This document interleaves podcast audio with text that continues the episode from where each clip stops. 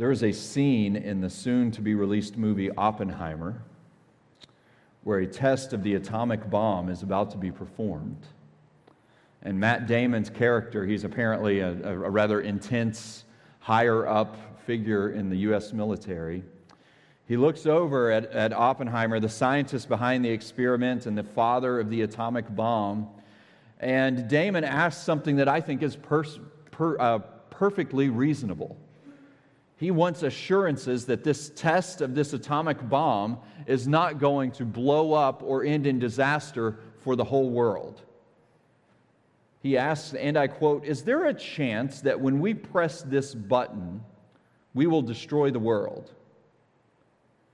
Oppenheimer responds, The, chances are near zero. Matt Damon's character responds, Near zero? Oppenheimer says, Well, what do you want from theory alone? Damon responds, Well, zero, zero would be nice.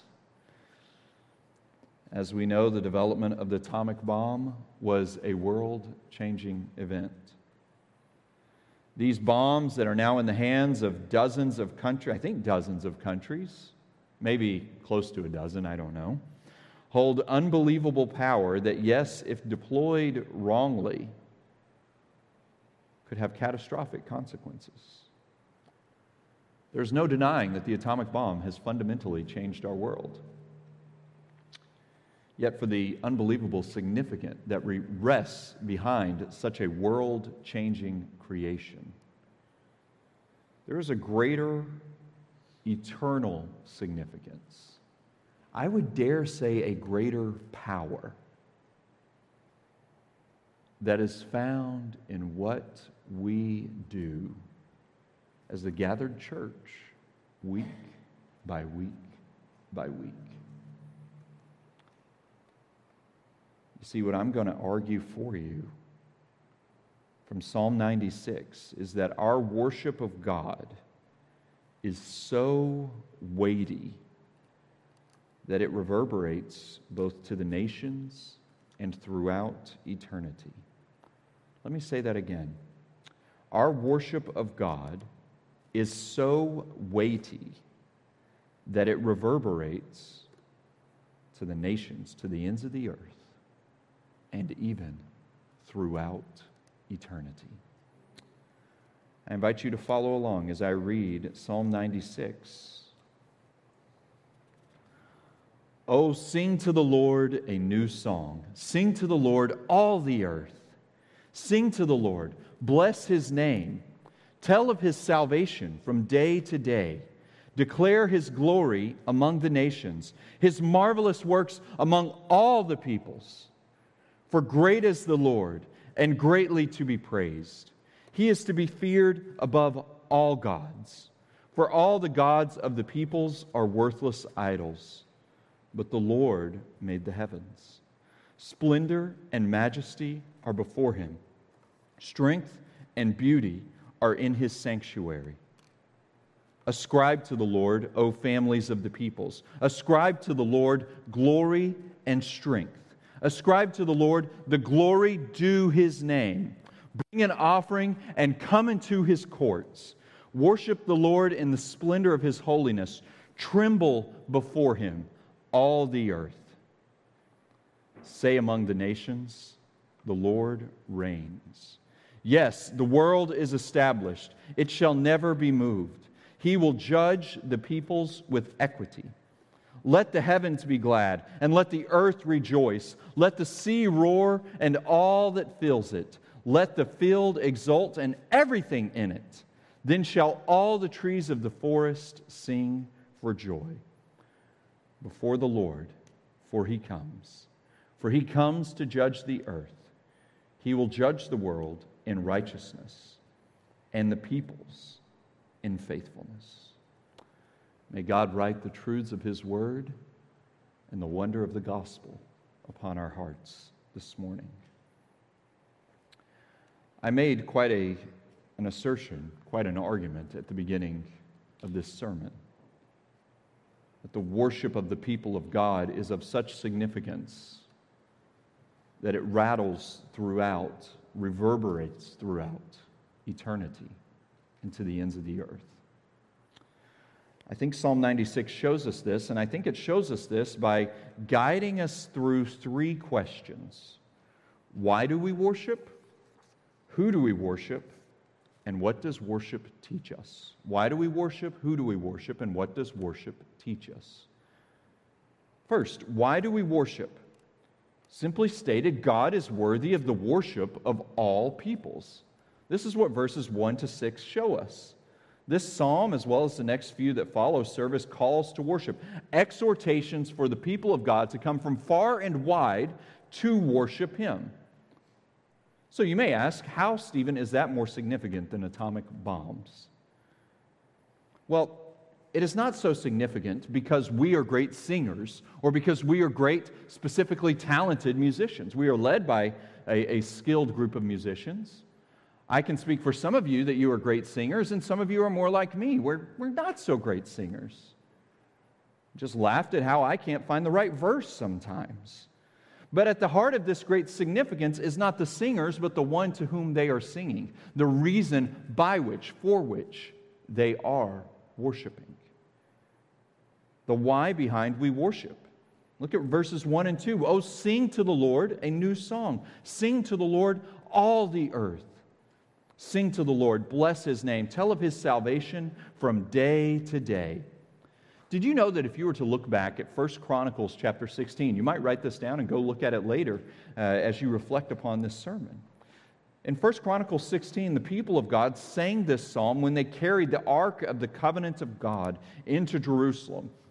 This place, this, this, this ark, this, this, this wooden thing that God had, had, had told his people to construct. His presence was going to dwell in it. It was going to be in the most holy places in the temple of God where his presence would dwell with his people. And so the people of Israel would carry it around, the very presence of God with them. And this was the psalm that they sang when they were carrying the ark of the covenant into Jerusalem. And fascinatingly, if you were to look ahead to Matthew 21, you would find echoes of this same psalm when Jesus himself entered Jerusalem.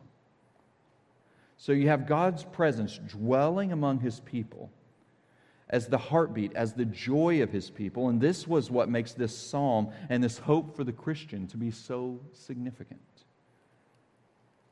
You see, what we have to understand is that human beings, we are singers. What songs permeate through your heart? I was in my own personal feeling of, of, of torture this morning as I was getting ready, and I could not get some of the songs from my kid's iPad out of my head. We've heard a lot of those songs as we've traveled a lot the last couple of weeks. Purple People Eater, the name game, you name it, just beating through my head. Then it dawned on me that thankfully nobody else is in the house. I can sing in the shower as loud as I want. So I tried to replace it with some worship. But we all are singers, not just kids' songs, right? What, what, what tops the charts today? Songs about love, songs about finding yourself, songs about our purpose, our identity, who we were created to be. Our great songwriters write songs that we hope can help us to understand ourselves, our world, our future, our purpose. And yet, what Psalm 96 exhorts us to do is to sing a new song. How could the people of Israel sing a new song? Well, a new song has replaced the old song. This song does a wonderful job of revealing how the grace of God works in our lives. God puts not only a new song on our lips, but a new song in our hearts. The very heart of Christianity is God making a people who were spiritually dead to come to life. So, previously, where their hearts sang or delighted in or despaired in anything but God, the people who find Him to be their bedrock hope, their comfort, their assurance, they have a new song that has been put on their lips.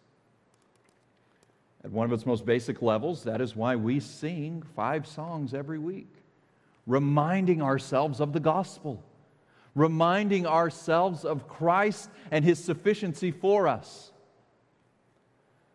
We don't sing songs that tell us, that, that, that say, maybe God will take care of me this week. I don't know, it might all come crashing down. No, we sing of Christ's victory over death, of Christ conquering our sin on his cross. Why? Because we need to hear these truths. Our song needs to be one of rejoicing in the finished work of our King. The early church father Irenaeus said, The glory of God is man fully alive. This psalm encapsulates this truth where we are fully alive when we have that new song that has come upon us. My Christian brothers and sisters, one temptation that we regularly face is to change the song that our hearts sing, to grow tired of the gospel, to lose, a sense, to lose that sense of awe at the redeeming work of God no, we need regular refreshment in the wonder of the gospel that God has drawn near to us in Jesus Christ and He has brought us to Himself. That we would be nourished in His love, captivated by His glory, that we would sing a new song. This is why the gospel is at the heartbeat of what we do. That's why a few weeks ago, when Alma joined our church, when she was baptized, we hear testimonies of God's grace, not just for, for that we might hear it, but that we, the church, might be nourished in it yet again. God is still in the work of bringing people to faith. God is still in the work of bringing the spiritually dead to life.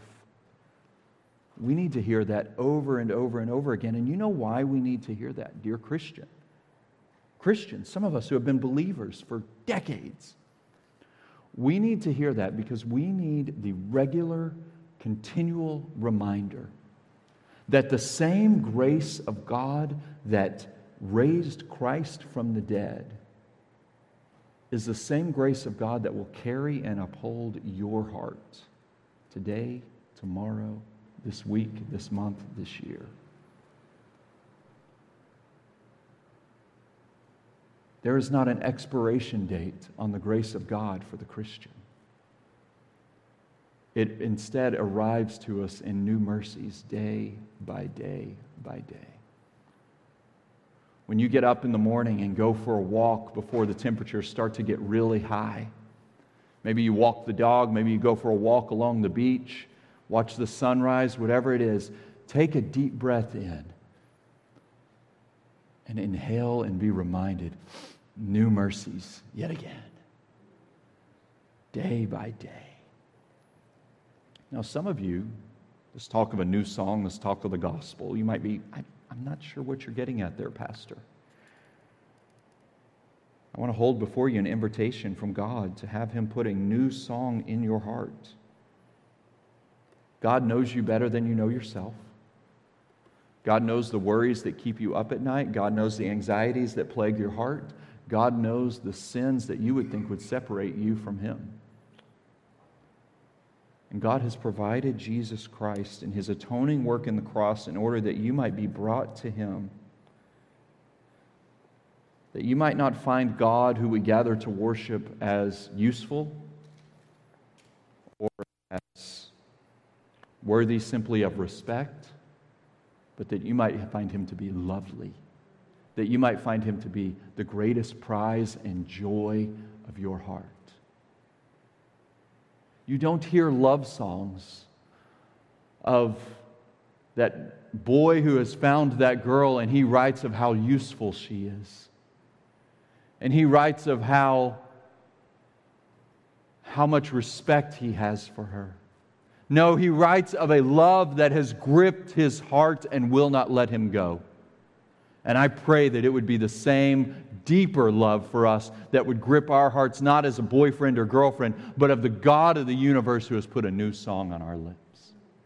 And maybe that's something for you to pray even today. God, I'm growing a little stale in my love for you. Would you refresh me in the gospel? If you would like to discuss the gospel more and what it means and, and, and how God might bring you to himself and, and put that new song in your heart, I'd love to speak with you after our service down in the lobby. Feel free to just grab me. You see, this is a call to worship. Sing to the Lord a new song. But then verses 3 to 4 take us even further. And what does the Lord instruct his people to do? Declare his glory among the nations, his marvelous works among the peoples. For great is the Lord, and greatly to be praised. He is to be feared above all gods. The psalmist, what he does here is he, he then takes the people and he says, Our God who has grabbed hold of us our God who reigns over us, our God who holds our days in his hands. He has commissioned us to make his glory known to the ends of the earth. Declare his glory among the nations, his marvelous works among all the peoples. Have you ever noticed how each Sunday morning in our pastoral prayers, we not only pray for ourselves and our work in this little corner of the globe, Scituate, Massachusetts, but we also pray for the work of God for fellow churches and needs in various parts of the world. Do you know why this is so? Because the God of the Bible, the God of Psalm 96, is not a tribal deity who rules over us in Scituate, but is of no consequence in Singapore.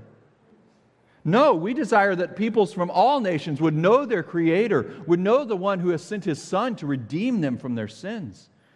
We desire that the hearts and the yearnings, the hurts and the pains, the agonies and the sorrows of people all over the globe would find everlasting peace in the one God who is worthy of their trust. And what God shows us here is, dear Christian, dear church, is that if we are going to run on all cylinders as his people, we will be committed to this purpose. The global missions pioneer J. Campbell White wrote Most men are not satisfied with the permanent output of their lives.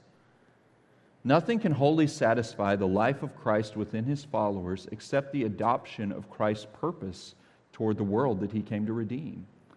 Fame, pleasure, and riches are but husks and ashes in contrast with the boundless and abiding joy of working with God for the fulfillment of his eternal plan.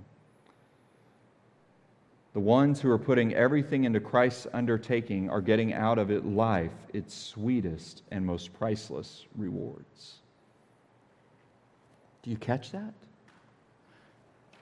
I uh, know a gentleman who pastors in Washington, D.C., and he'll have a lot of young, aspiring uh, congressional staffers and others who will, who will move to the city and, and want to begin their career in politics, want to begin their career in climbing the ladder and, and eventually making a name for themselves and maybe obtaining office themselves. And he'll ask them, he'll ask these young, these young figures or, or these young uh, staffers who, who have these stars in their eyes of all the things they want to accomplish. He'll just sit there and say, okay, we have, uh, uh, what, is, what, is, what is Biden? 45th, 46th president of the United States? Isn't that bad? I don't even know. Um, for, let's say 46. And they'll say, okay, name how many presidents before then? How many of them can you name? Even the best of us can name what, 20, 25? Maybe 30? Our days pass and we are forgotten. Even presidents are barely remembered. And then we bring our dreams, our hopes, and our, our wishes for ourselves, and we say, I think I can find something of eternal consequence, eternal significance in this little dream or plan or hope that I have for myself or my family. And what God says is no. He says, You want your life to have purpose. You want your life to have passion. You want, you want your life to, to, to, to be spent for something that will be of eternal value. Declare His glory, His marvelous works among all the peoples. Now, what I'm not saying is that you will only know this if you travel overseas and do missions work on the other side of the world. Rather, what I am saying is that you and I must resolve that the thing that will be the overriding passion of our lives is the glory of God made evident in us and the glory of God pre- preached and proclaimed and evangelized through us, whether next door to the ends of the earth. Perhaps your worship will be enriched and your heart will find greater purpose in worship if you recognize this reality.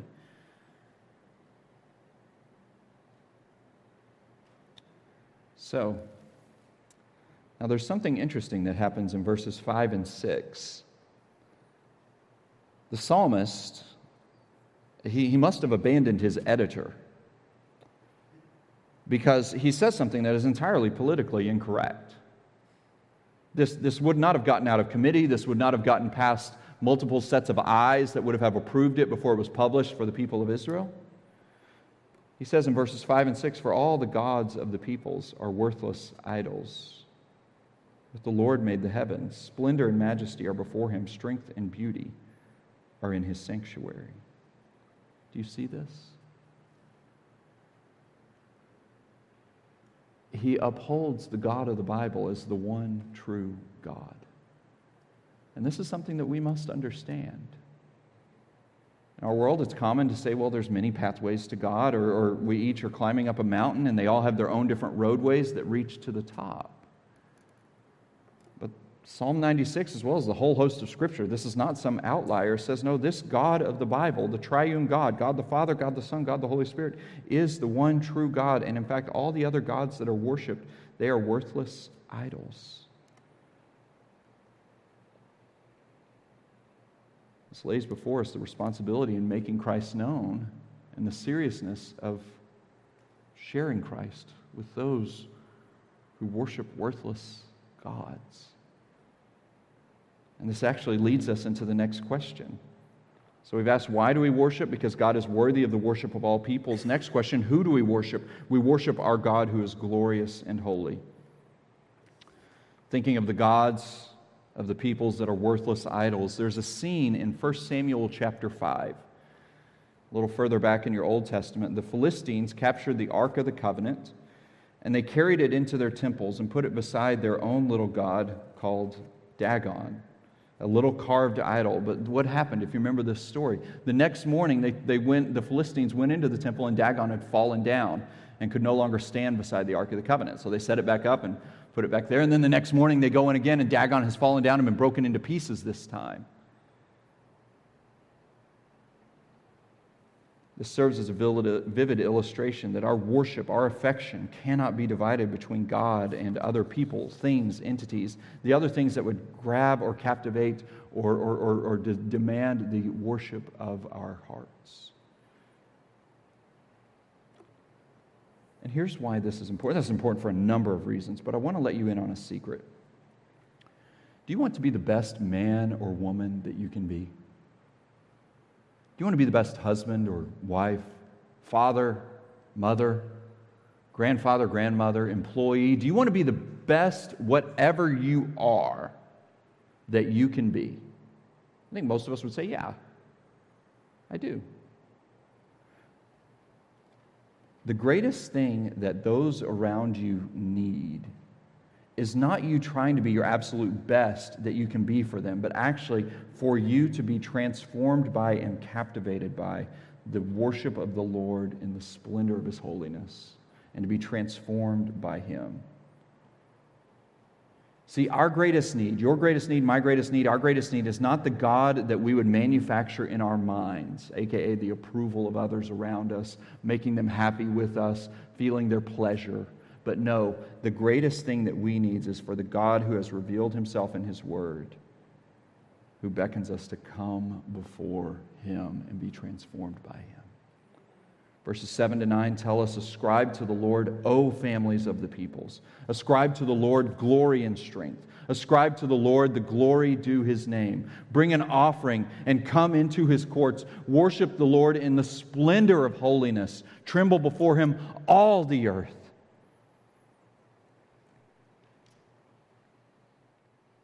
See this three times. Ascribe to the Lord. Ascribe to the Lord. Worship the Lord. Does it say ascribe to the Lord? Well, what you think of him? We're really good as a people at saying, I think God would be like this, or I think God would be pleased with me if I did this. But what we don't see is so easily is the things that God lays before us that we, that, that we must acknowledge, that we must be aware of. Ascribe to the Lord glory, strength, Bring an offering. Not, not bring, that, that is an offering of our lives, an offering of our hearts enraptured with Him. Come into His courts in the splendor of His holiness, tremble before Him, all the earth. This morning, I looked in the mirror and I did a take on my shirt, my pants. Did they need ironing? Did they not? I don't know. I'm a bachelor. I'm going to go try to get by with it. That's something we do. We size ourselves up in the mirror before we go out the door. Does this look good? Does our wardrobe look good? Does my calendar align with worship? Can I make those lunch plans with that person? There are all kinds of important things that we think about as we prepare ourselves to head out the door to go worship with the church. But do you know the most important way that you can prepare for worship is by preparing your heart to worship God rightly? Think about it.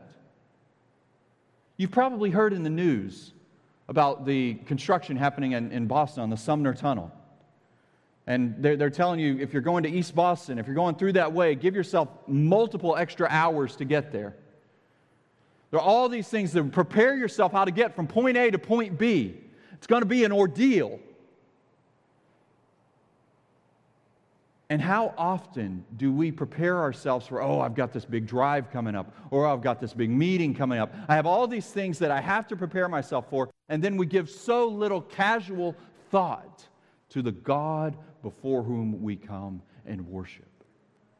But here's what the answer is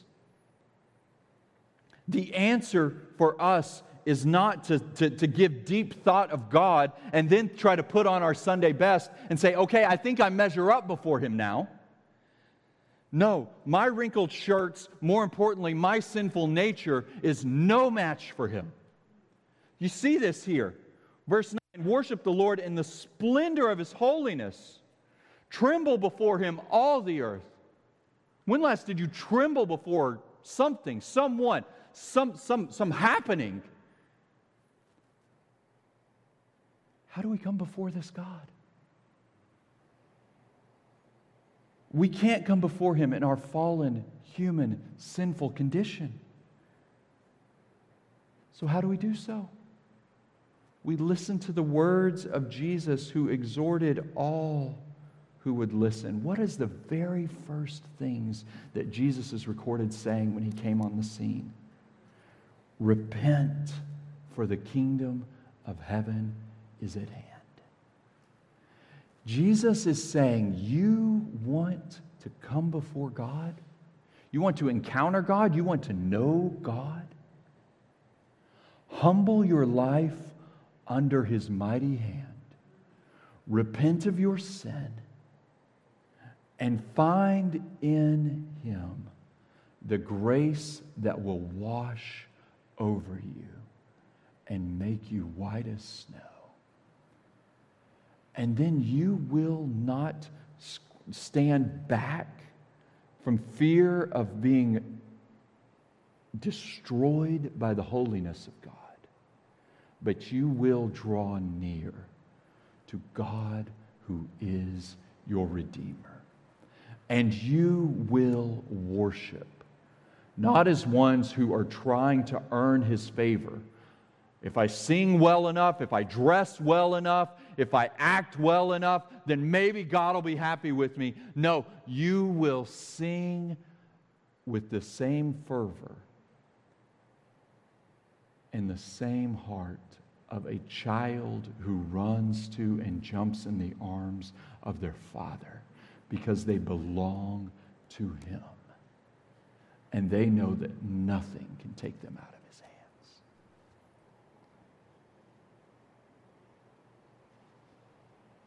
So the God we worship is perfectly holy, but we worship him by the perfect grace that he has provided for us in his sinless Son.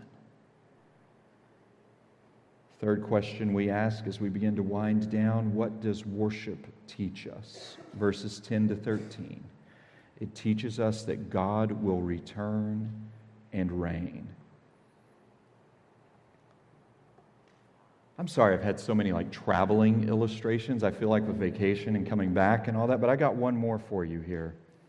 Yesterday, as I was flying back from New Orleans to Boston, the plane took us out over Lake Pontchartrain. If you're familiar with New Orleans, Lake Pontchartrain is the massive lake just on the north side of the city.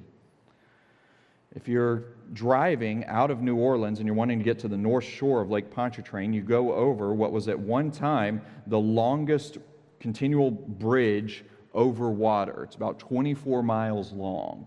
You don't want to break down, don't want to have to go to the bathroom. You get going, you want, you want to get to the other side. This bridge connects New Orleans to cities and communities on the north shore of the lake. And now, now, interestingly, I've driven over this bridge numerous times. It's only about 15 feet above the surface of the water. But it stretches, like I said, almost 24 miles from one end to the other.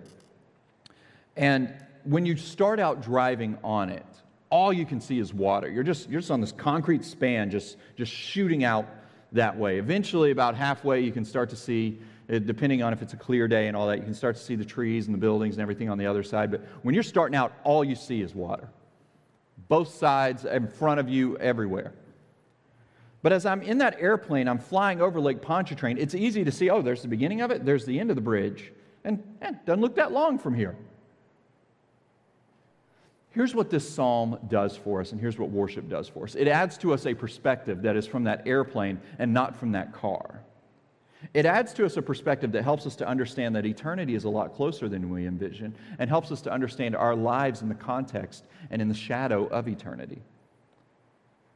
So, what God's Word does is, on the whole, it serves us in His gracious love for His people by informing our perspective. Everything around us that competes for our attention, that competes for our devotion, screams out their ultimate importance and significance. But what this psalm does is it helps us to see from one side to the other, and it helps us to know what all of creation and where our lives are actually marching towards.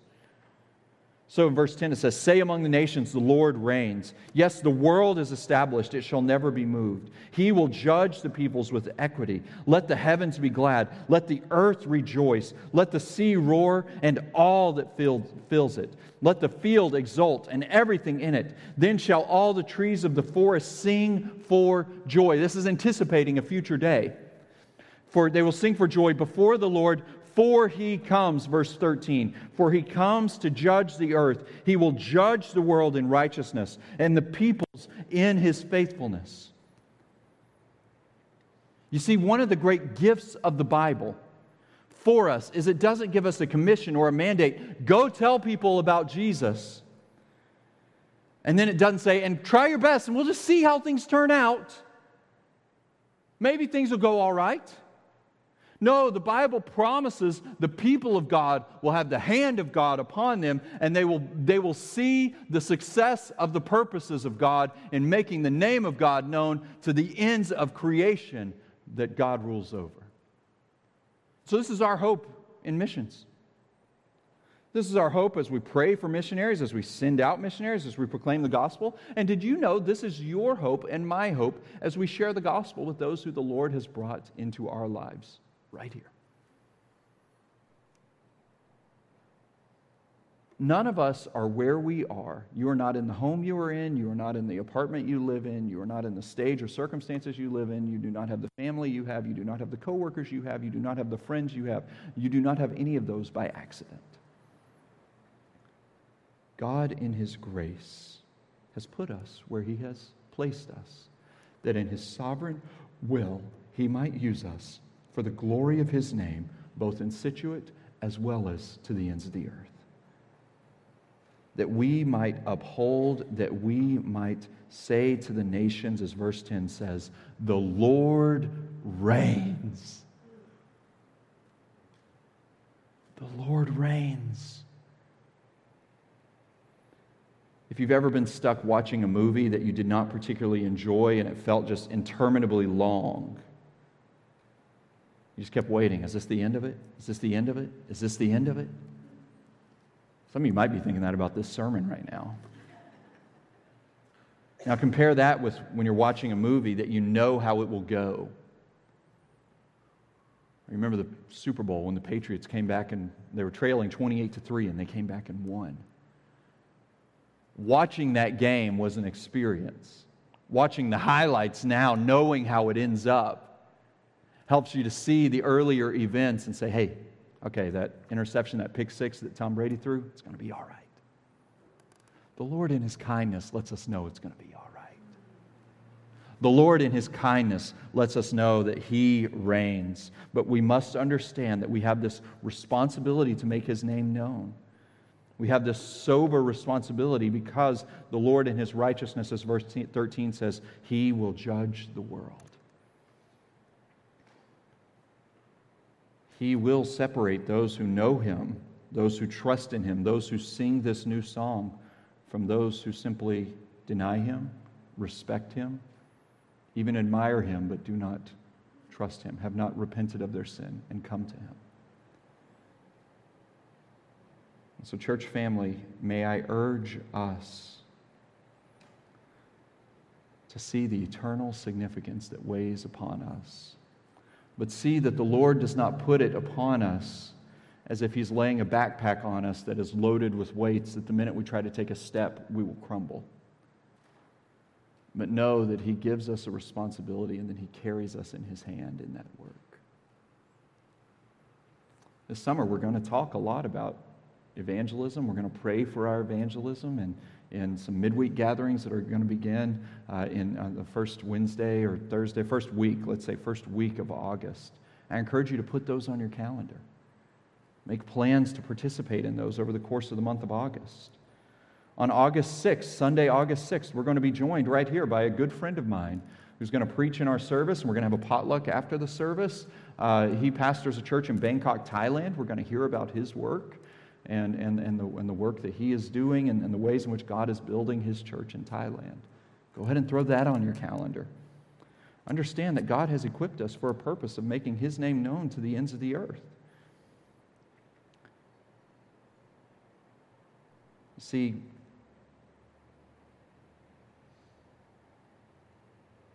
you look back and you see something like the atomic bomb and you see its significance in the course of human history.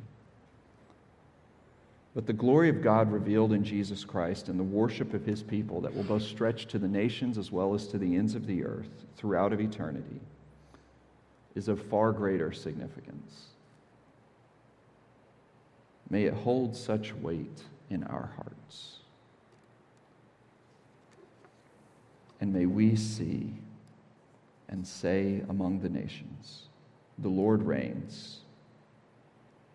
Worship the Lord in the splendor of his holiness. Sing to the Lord a new song.